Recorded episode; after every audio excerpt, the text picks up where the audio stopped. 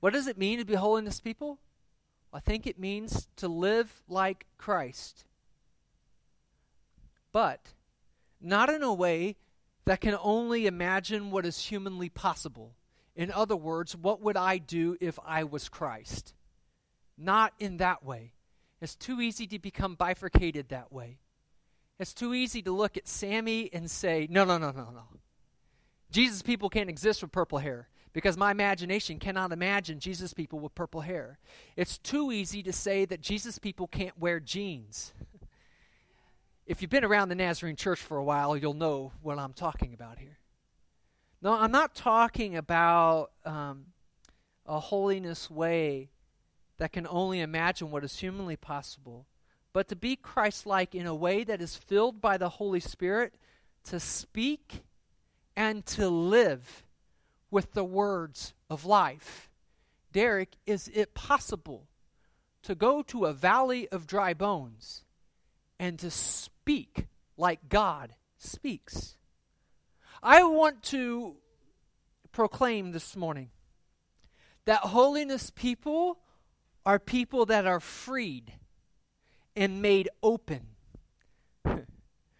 to imagine and to live like Christ by the act of faith. This morning, I want to talk to you about holiness as an act of faith. Because when you explore the doctrine of holiness and you begin to uncover these grand, optimistic, imaginative beliefs that one can live a life free of sin, it becomes hard to imagine that that is true. That in this dark, dusty, decaying world, that in some way, some people may say that the world we live in, some are arguing this right now. Our friend Scott Daniels is arguing this right now. That the world we live in is very comparable to being in the Babylonian exile. Huh. That is it possible when no one else believes what we believe, Donnie?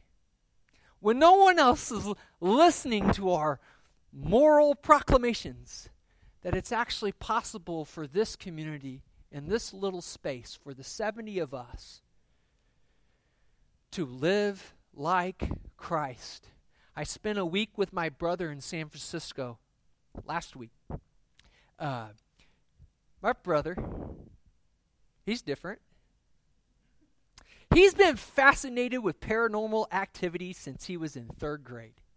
I found this out last week. He wanted to show me a movie called The Montauk Chronicles. Has anyone ever heard of Montauk, uh, New Jersey, specifically Montauk Air Force Station? Okay, well, closed in the 1960s. It's in Montauk, New Jersey, so it's uh, actually just right across from New York City. But uh, to get there by car would take about a 120 mile drive to get around the inlet over there to Montauk. It sits on a point, and in the 1960s, they closed this Air Force station down. But there's been reports and really interesting conspiracy theories, okay? that underneath Montauk Air Force Station, they kept it alive clear until 1983. That what was happening underneath the Montauk Air Force Station is actually a mystery. They turned it into a place called Camp Hero. And this Camp Hero, whatever may have lived on the grounds of the Montauk Air Force Station and what might, could have been, who knows really, if there was something underneath the Air Force Station. But it's been a source of paranormal activity in space time continuum for decades. Okay, if this is your sort of thing, if science fiction is your sort of thing, or paranormal activity, you wouldn't call that fiction. Uh, if that's your thing, I, I look it up. Go, uh, you got phones? Look it up. Man, Montauk, uh, New Jersey. Um, it's given literature and film a rich material to draw from for quite some time. In fact, any fans of the TV show Stranger Things? A few? It's directly driven from the Montauk Project, okay? It's directly driven from this, all right?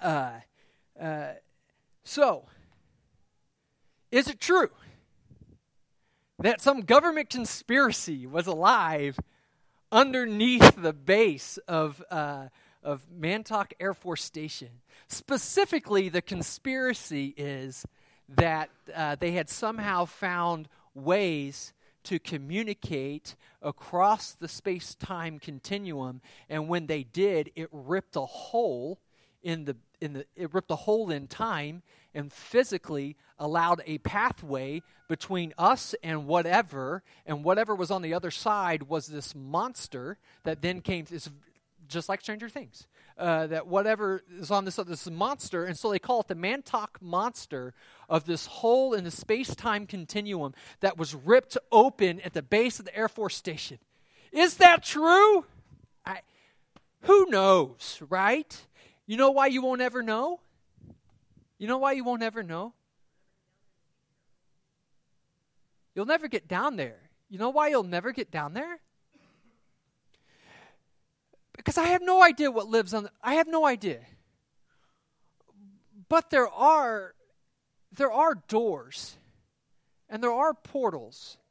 And there are pathways and there's even an elevator that all have like shafts that go down or doors that open uh, on the on the ground that you open them up and they go down and those are cemented up and they're flooded all the pathways that would lead to any type of answers are all closed for us is the government trying to hide something who knows probably for our safety right right probably for our safety who knows what's down there? But it's led to people like my brother who cannot shut their mind off, who are so brilliant. My brother is so smart. He cannot shut his mind off, and so he just he, he begins to wonder what it is behind closed doors that they won't let us see. That there's got to be something that lives behind these closed doors. You know, when I think about holiness, Sometimes I think more about closed doors than I think about what lives behind them. I think about a doctrine and sometimes even a people that have been shaped by a God who constantly comes to us telling us what's not possible. A morally shaped ethic that tells us first what we don't do before it ever allows us to know what it is that we do. Thinking about holiness correctly I think, begins with the right understanding about the subject and object of the story of God. Meaning that when God creates, who is the subject of that sentence? It is not us, it is God. And when God makes it possible, I'm going to give away my sermon, dang it. When God makes it possible for Ezekiel to stand in front of dry bones, in which we would say is a closed door impossibility, who makes that possible? Is it Ezekiel's right living, or is it the movement and spirit of God? Who is the subject of this story? You would think that this is an elementary point, but I would argue, from my experience at least, it's a thing we get tripped up on all the time. I am not the subject of this church. This is not my church. The church board is not the subject of this church. It's not the church board's job to make sure that Saturday runs smooth. Jody is not the subject of our children's ministry. It's not her job to lead things well.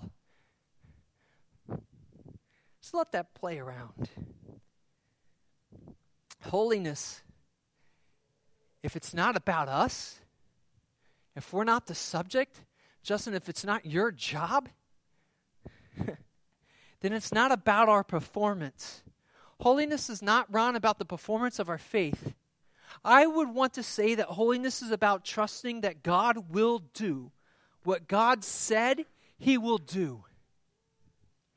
I want to think that holiness is a matter of trusting that when God says He will purify us, set us apart, and make us holy, that the flat mountains will one day be mountains again, and the dry rivers will one day flow again, and the deserts that are hot and mucky will one day produce flowers and be robust. That the God that promises us that we will resurrect that that's not on you to sit and grunt real hard until you resurrect. It is a mystery. behind doors that seem impossible and closed. How God is going to resurrect those bones, I don't know. But instead of trying to figure it out, what if we invited people to have imaginations to trust? Look what God can do to a strip mall in 1987 that looked dilapidated and closed to the public. Look what God can do with people that are shaped by resurrection truth every week. Glory, hallelujah, that's good. I believe that holiness is about believing in God's activity and purpose to instill God's character into, within, and upon God's good creation. I just I had so much fun writing that, Cindy, that I want to say it again. God's I believe that holiness is believing. It's a matter of faith. It's a matter of trust. Not that I'm good enough to live like that, but that God is faithful enough that old rag and bones, me. That's a good song. The old rag and bones, me. That me, that's a good artist, excuse me. That me, rag and bones, can one day live a life that others say, whoa, what I thought was all closed up. I never thought good could come from that. All right.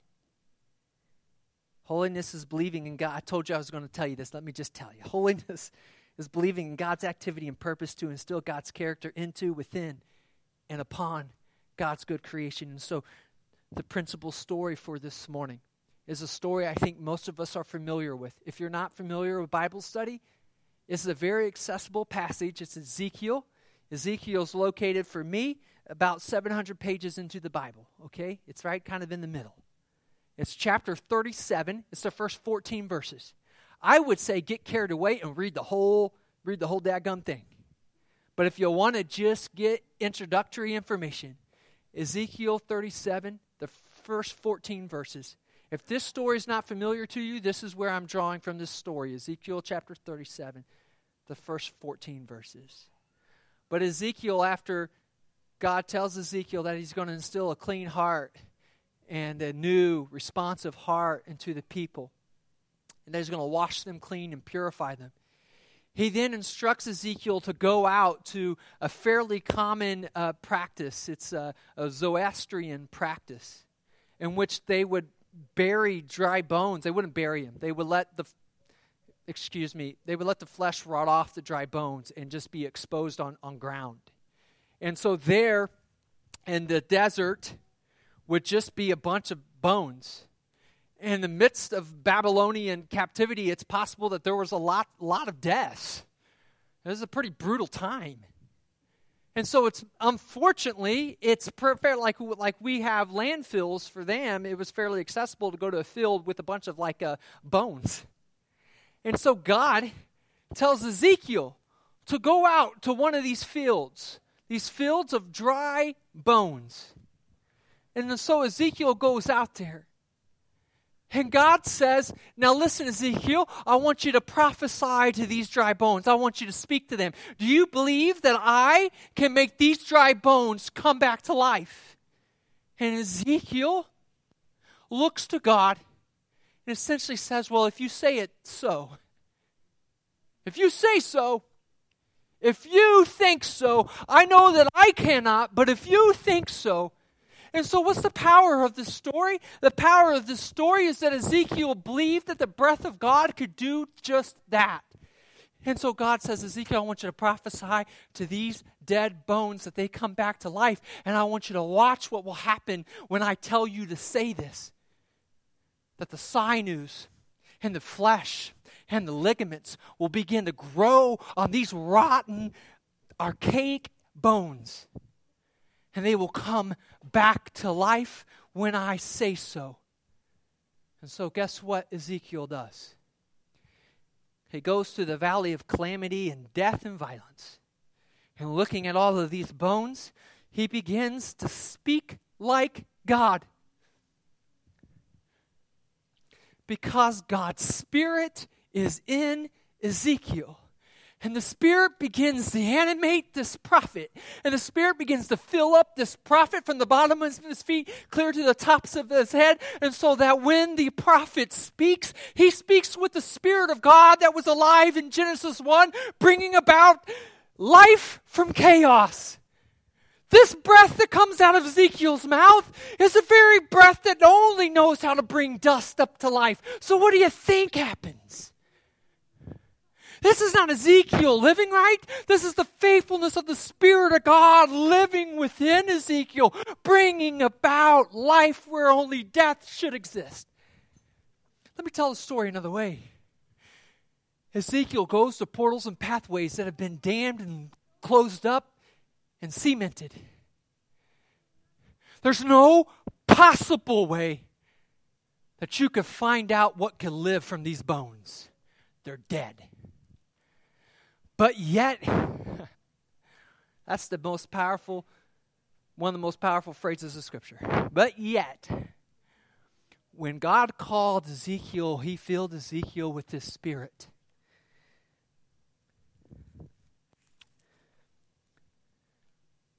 I know that belief in God is a radical faith that frees us. It frees us from the co opted imaginations of a broken and bifurcated world where only two polar opposites are possible.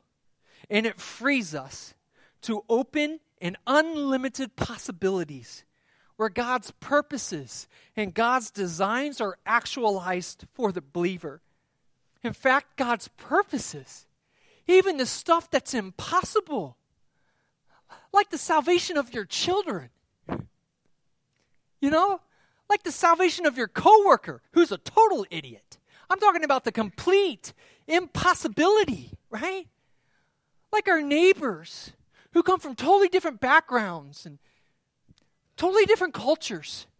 That somehow we could be unified by the Spirit and we could live in relation to one another. I'm talking about your marriage, the total impossibilities, right? The things that we look at and we say that these are closed, that this will only die. I'm talking about our church. our church. Who along the way, some people said this thing's only good for death. but when God, who's looked upon you, friends, with favor, decides to animate you with the Spirit, oh, there's only one thing that could deny that, and that's a heart that doesn't believe it. I believe that God, believing in God, is a radical faith that frees us to open and unlimited possibilities where God's purposes and designs are actualized for us. They're stamped upon our lives, they're written upon our heart. The Spirit is at work transforming us to bear the very image of our holy and pure and perfect God, which is seen in the person of Jesus Christ. Here is my sermon. We can and we are meant to be Christ like. That means to stand in the midst of something that's dead and call it back to life. You can live like that. You are meant to live like that. It begins by believing, by trusting, by making yourself open. When you say, Yes, Spirit, fill me, watch out, Ezekiel's about to happen. To live as image bearers, to live as holy people, it's the way that God designed us to live in the Holy Spirit, free to be people of love, joy, peace, patience, kindness, goodness, faithfulness, gentleness, and self control. Kevin, you can come. Justin, you may get ready. I want us to imagine. Maybe you're already imagining lives not closed, not closed to the power of what might happen on Saturday, but free, not closed to the power of what might happen in your jobs tomorrow morning not writing things that God, you know, God, I would really like you to heal this person, or I would really like you to bring my child back to faith. But I know that's going to be probably impossible. No, What if you begin to dare with imaginative faith in a free God who moves and lives and acts on God's own purposes and can do immeasurably more than we could ever imagine? What might be possible with the bones of New Beginnings Church? What might be possible with the bones of Chipman Commons? What might be possible with the bones of the Edwards family, or your family, or your family, or your family? When God is free to go beyond closed doors and do immeasurably more than we could ever imagine. Lord, we trust in your spirit. Move. Amen.